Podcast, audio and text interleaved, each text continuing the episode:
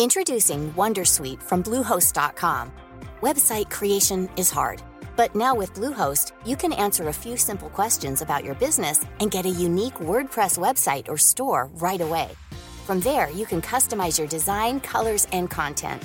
And Bluehost automatically helps you get found in search engines like Google and Bing. From step-by-step guidance to suggested plugins, Bluehost makes WordPress wonderful for everyone. Go to bluehost.com/wondersuite. This episode is brought to you by City Index. You shouldn't have to pay a premium for the most exciting market opportunities.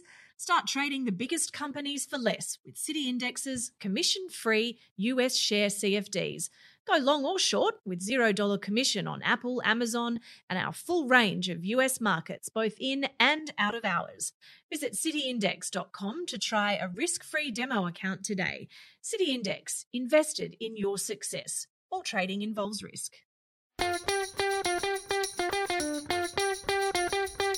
From Barangaroo Studios, the AusBiz COB is the key stuff you need to know about the day in business and finance.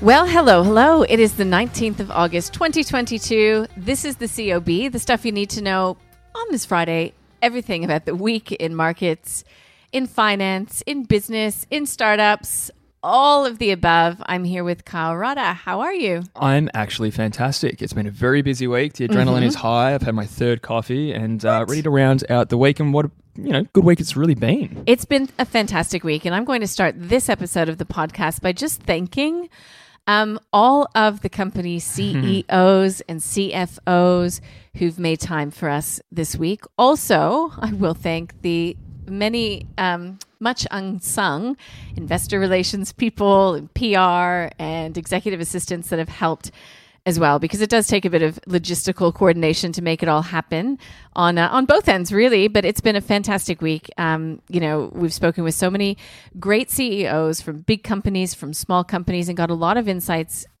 into the macro environment Kyle. You know one thing it's been so good the CEO of Pact Group um, sticks out in my mind. Had a really good conversation with him about rising costs, but it's not just the input costs because that's pretty obvious. It's a packaging company, but he talked to us about employees, what he's having to do to keep employees happy and on board. He talked about energy, and that to me is one of the I think we're going to be talking about it more and more and more here in Australia. Just the pressure that it's putting on manufacturers, on businesses, you know, to really actually keep things ticking along. Retain staff in particular. Actually, it's a little bit of a digression because it's a it's a macro thing. But uh, on that, I was talking to Adelaide Timbrell today from the ANZ for the big picture, and they're forecasting an unemployment rate that will get below three percent, and they're saying these persistent, pardon me, persistent. Uh, issues with uh, labour shortages will obviously persist, um, and that's going to put a lot of pressure on businesses uh, trying to, to manage those labour costs. Well, I was having a bit of a think of this today because that has dominated with the wage price index and the jobless rate this week, um, and also articles. You know, in the Fin, the one that sticks out is dishwashers and wait staff being given a five thousand dollar sign on bonus if they last the summer. And I was thinking, you know, at the at the first blush, you know, you've got the crew that says.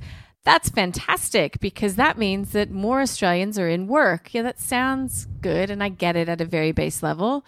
But inevitably, with such a competitive jobs market and a wage price spiral potential, uh, look, what it does is it puts a lot of pressure on a lot of small businesses.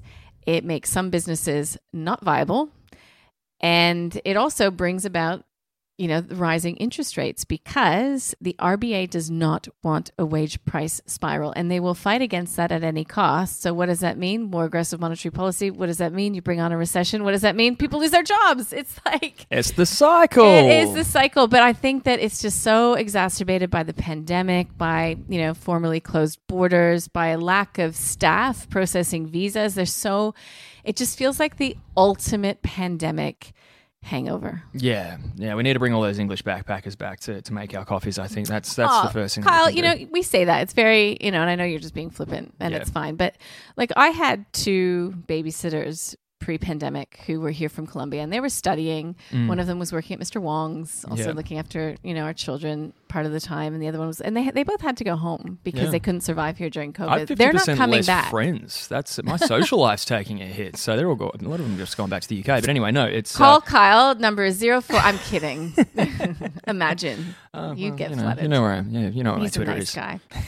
um, but yeah, so those are the big macro things from the week, but also the Fed. You talked to the Fed Yeah. guy. I talked to the Fed guy. I this is my little OTC contribution this week too. Where the best thing about this job is that you've got a platform where you go, "Hey, do you want people to listen to you? I can facilitate that." And a lot of these folks always say yes. So I got to speak to the Fed guy, and the um, uh, off the back of the minutes that we got this week, and a lot of the Fed chat. And the fact that the markets are still pricing in interest rate cuts from the Fed next year, uh, the Fed guy, background ex trader for the Fed, was there during the repo blow up during the pandemic as well, says markets aren't pricing this right. Um, there's a regime shift going on, and this assumption that rate cuts are going to come and equities are rallying on the basis of that. It's far too optimistic. It's 2010s, we're in the 2020s now. It's, it's just a new, new regime. So that was as fun as it was as, insightful and maybe casts a little bit of a doubt on this rally because a lot of this rally is premised on that rate cut story for 2023. the Fed. so-called Pev, Fed pivot. Um, yeah, I had a chat pivot, with yeah. Matthew Sherwood from Perpetual. You know him well, and uh, yeah, he's just saying, look, we have seen bear market rallies before, and he said this one in comparison is not even that crash hot. Like he's not Yeah. impressed, and he's saying, you know, just wait. These earnings downgrades are coming, but he believes that the sell-off, the next leg down, will start in September. So when you think about it, that's a that's a couple weeks away, if that, a week and a half away Yeah. you know we're we're sort of through August, which brings me back to equities um, Yes. because you know it was a busy week when it came to reporting season. Today, a mostly positive day. Uh, the companies that reported, though, I would say on balance. Uh, it was a bit split. So we saw, for example, Ingham's Group down by 9%. AGL Energy, I spoke with the CFO. If you'd like to take a listen, it's up online, down by 5%. Um, but on the other side of the spectrum, Cochlear was up by 2%, Newcrest up by 3%, and uh, a smaller company called 4D Medical, which I spoke with on the small caps, up by about 5%. So, yeah, and, and that's the way it's gone. Yeah, this week. TPG Telecom too, just chucking in there down almost 13%. Oh, really? I didn't have that. yeah, no, I just put on the I just chucked it up on the ASX website down 13% too. So that's a, that's another that's another big move. Yeah. Um, you know, if I look down the list, a lot of the movers eh, have come in the wake of their results this week as well. Of course, ASX was sold off yesterday, up today.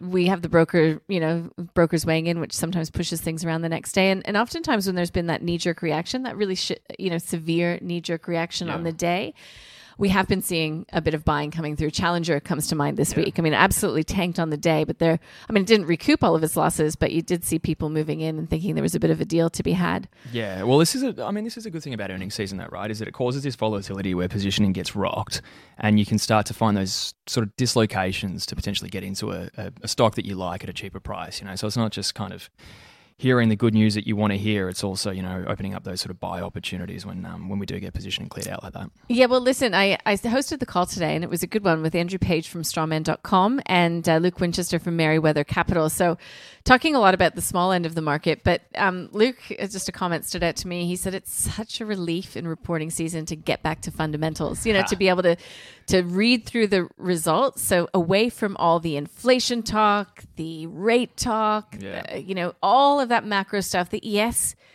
is important and yes dominates and yes has that trickle down impact he's like but to actually black and white this is what we did and this is what we expect to happen. He said it's an absolute relief. And that, that's why i like reporting season. That's why i enjoy speaking with all the ceos because we get a mix of it. We get why you know the why behind the numbers the where to from here. And what are you seeing? You know what are you seeing at the coal face? What are customers telling you? I spoke with um, mark fleming from sca property group this morning. He's the cfo there and, you know, he said, like, really, the retailers are doing really well in their centers. Now, they have sort of regional um, community sort of centers. So there's um, grocery stores and like a lot of those sort of day to day, really more consumer staple type. But he said, you know, they're traveling very well. They're obviously bracing for a slowdown in consumer spending to come. But so far, really, so good. Yeah, okay. No, it is interesting. Yeah, I mean, I'm getting a lot of that coming through um, some of the CEOs I'm talking to as well. You know, Blackmores was, was one yesterday. I had a bit of a chat and it was a the same story, actually, fairly sanguine when it came to the demand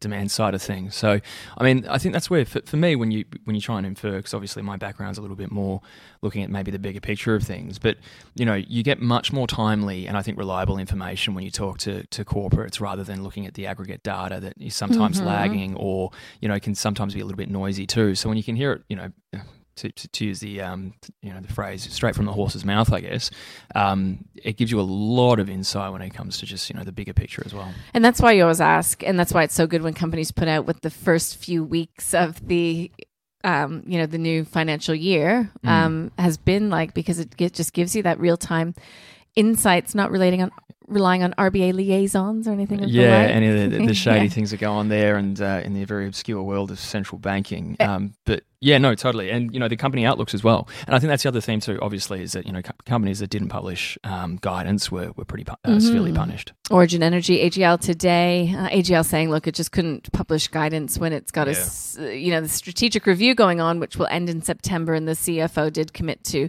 releasing guidance then. Um, as far as the macro, because I know you want to go there, look, this week is done and dusted.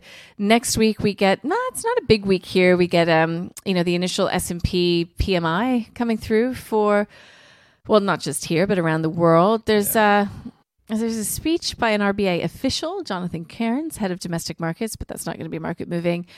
Yeah, skilled jobs vacancies. There's nothing really big here. And in terms of overseas, I mean, we've got the Jackson Hole yeah, symposium. That's that's, that's the money shot, right? Absolutely. You get all those rich central bankers and other financial elites gathering in Wyoming around a campfire to talk about you know how they solve the problems of the world. I, I can't wait. And you know, of course, too, it was uh, was it it was 2020. God, time flies. Um, 2020 when we did have that pivot towards average inflation targeting that was announced at Jackson Hole, which you know arguably has played, paid this kind of uh, paved the way to this surge in inflation in the United States that we've seen over the last um, you know 12 months or so. So you'd expect a lot to come out of this um, in terms of getting a feel for what the Fed's planning to do going forward, because some of the Fed speakers that we've had in the last few days have really cast doubt on this whole notion that the Fed will cut rates next year. It's this kind of like higher for longer attitude this, mm. that, uh, that, that keeps you know coming up, but the markets don't seem to be really listening to. Yeah, well, maybe bond markets a bit, but um, yeah, okay. Um, I'm a goose. I missed my segue for AGL. It was the stock of the day.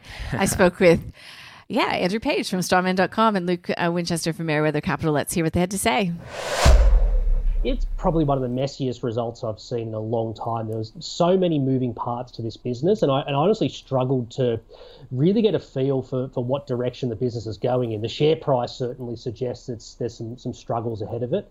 Um, and if you take a step back from the, the operating environment, um, you know, you're talking about a, business still dominated by coal production and, and, you know record high coal prices, the volatility of the energy market you were just discussing, and then the ongoing um, issue they face of, of, you know, this is a business that sort of sees its future transitioning to renewables, but how do you balance getting to that future versus maybe maximizing the cash flows out of the assets you have now. So it's very difficult, and, and they're probably some of the questions that, that investors need to ask themselves.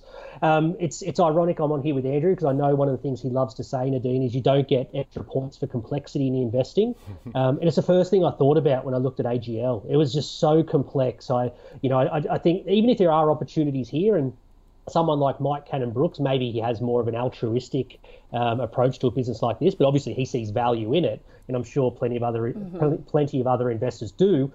The complexity to get to that value is just too difficult for me. I don't think I've ever heard the term strategic review um, being uttered when things are going well, right? So that's probably the first thing to to um, pay attention to, but. Look, uh, even before these latest set of results, it's been a dog's breakfast. I mean, shares are down half from where they were 10 years ago. We just saw the five year chart there. Uh, and I'm not a chartist, but the, the, you want to you want to plot out what the fundamentals have been doing, whether it's a sales or an earnings or a dividends. It's just it's just really really ordinary. And structural change is something that I very much pay attention to because there can be huge opportunities when industries undergo such significant change. But it's usually not a good thing for the incumbents. And the, the business here, I think the board needs to be taken to task. Mike Cannon Brookes makes a lot of sense when you hear him talk about it. What's happening with this industry and energy generation has been on the radar for a long, long time. And they sat on their hands, things have been politicized, and lo and behold, they're bearing the consequence of underinvestment, poor capital allocation. Can it be turned around? Potentially. Um, but you know, as Luke was saying, you know, you don't get extra points for degree of difficulty, and, and this is just way too hard. Mm-hmm. No thanks. Much Okay. better opportunity. That would be in the too hard basket for both of those guests. Um, you can listen to that whole episode of the call via. Um, you just go online, and it is. Uh, I thought it was a good episode of the call, but I guess I'm biased, aren't I? Yeah, no, you did a great job. Why? Thank you. I was talking about them, but regardless, I'll take it. After the week that's been so big, okay, next week it's just as big. Nick Scali, U Media. You know, there's uh, Ansell, there's West Boral, Farmers, there's Seven Group, Woolworths. there's Domino's, there's Wesfarmers, there's Yeah. Wool. Yeah, It's it, it was The list goes on. the biggest one, wouldn't it? Biggest I think so. It's usually peak reporting season yeah, this yeah. week. I So it's going to be an old slaw. It's going to be fantastic. Um, so yeah, it was a positive session to end this week, and we will take it. We'll take it. We'll put it in our pipes and we'll smoke it. And you and I have got to go, Kyle, because we've got a drink to have. It's a party. We'll we got to have a drink as drink well. the The, last call is on. If you miss it live, you should catch up with them on the weekend. We will wrap equities. We'll wrap the big picture and have a bit of fun as well. We've got special guests that I'm told are very, very colorful. So let's go do it, Kyle. Rock and roll. Thank you.